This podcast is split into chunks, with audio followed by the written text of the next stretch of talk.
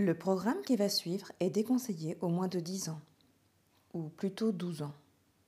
Bon bah disons 16, on sera plus tranquille. Merci de votre compréhension.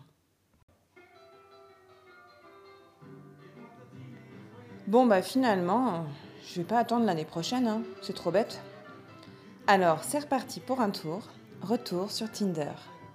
Doit bien y avoir un Père Noël sexy dans le coin.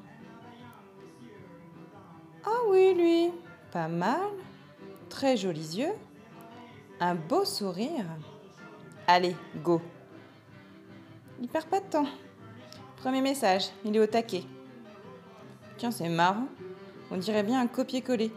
Sûrement un expert en matière de e-séduction. Allez, jouons un peu. Il écrit bien. Son approche est originale. Il a de l'idée. Ouh là là, méfiance. C'est un malin, lui.